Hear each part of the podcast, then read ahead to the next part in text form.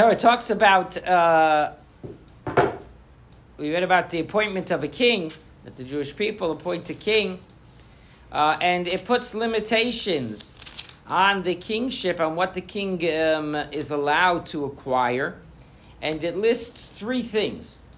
It lists horses, it lists wives, and it lists money. All three have limitations. By the horses, it gives a reason. The reason you cannot acquire many horses is because the horses come came at that time from Egypt. That was the source of uh, horses, and uh, in order to acquire those horses, you would have to send somebody to Egypt to acquire, to purchase the horses. Um, and uh, therefore, is uh, the Torah tells us, I don't want you heading back toward Egypt.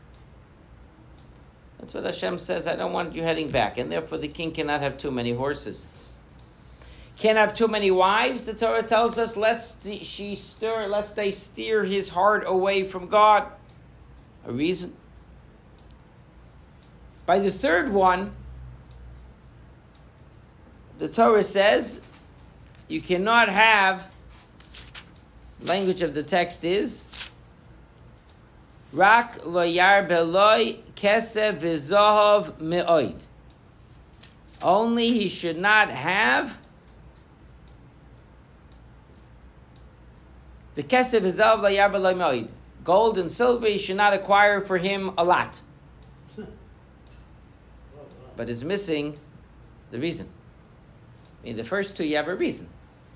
Horses, Egypt. Women lead astray. Money? No reason. Doesn't give a reason. So I saw a beautiful explanation that the Torah answers the question. Ma'id. A lot. Money is unique in that the Gemara tells us, Mi sheyesh leimane, rotza masayim. Mi sheyesh masayim, right? That's arba. If you have two, one, you want two. You have two, you want four. Right? There's an uninsatiable appetite to acquire wealth.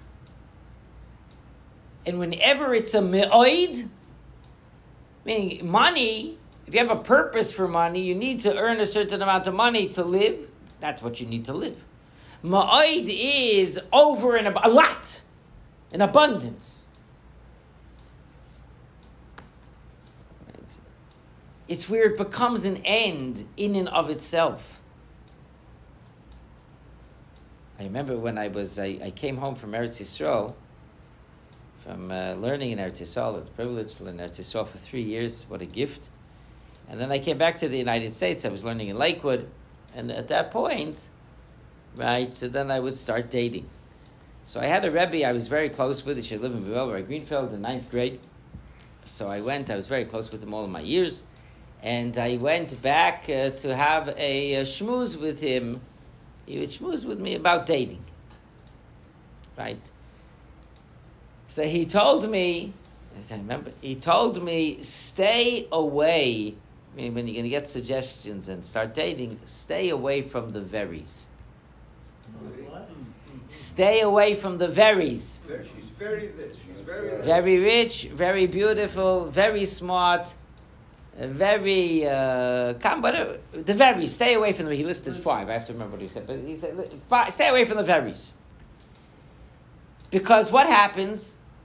You lose sight of the person, and you're enthralled by either the beauty, or by the money, enticed by the money, or by the whatever it is. But just, you're not having a relationship with the person. It's something about the person. It's not the person.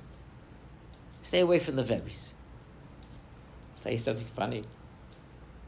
So uh, I had once I was speaking to somebody, as I always. I had not realized. So my wife was listening. Mm-hmm. so she said, I, I hear from the kid. She yells out. So what do you mean? I'm not beautiful. I'm not very beautiful. So God, in His great kindness, I'm not a very sharp person, but I, I'm, I know how to pray quick. So I said, God, help me. So I said, Rebbe didn't say that I couldn't marry if she happens to be very beautiful. He said, but don't date her because she's very beautiful. She accepted it, and Shalom Bayis remained. But that's, the, that's it becomes an end.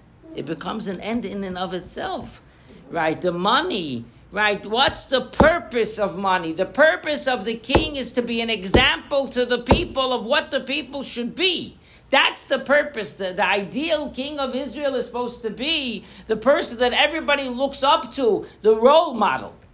If the king is in, has an insatiable appetite for money, so then he's going to be a poor example, right, for the people, right, for the people, and therefore, ma'oid, when it becomes a very, it becomes endless.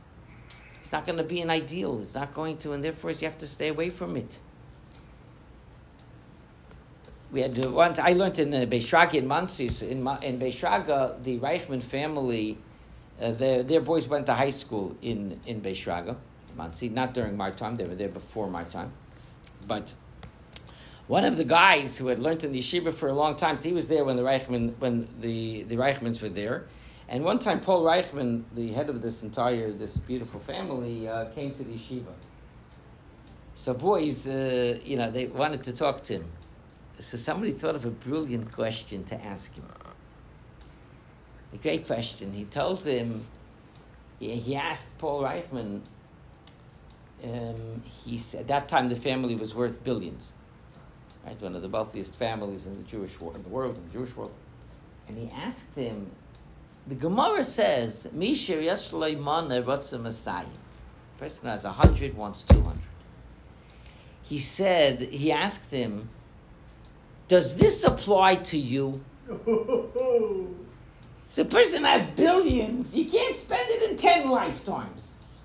They go, does the Gemara mean only when you have, you know, unlimited desire? But when you have billions, does it apply to you? So he told me, that that Mr. Reichmann answered. He says, not only does it apply, it's much harder. He says he asked him. He says, "Yeshiva boy, how much money you have in your wallet? Five bucks. How much money do you have in the bank at that time?" He said, "You gave a thousand for your bar mitzvah. You got a thousand, fifteen hundred dollars." He says, "Let me tell you, to make fifteen hundred additional dollars, it's not so hard. It's not so hard. You work, you'll do it." But you know how hard it is to make billions. He says, he says, your mind gets consumed by it. He says the rabbis meant it literally.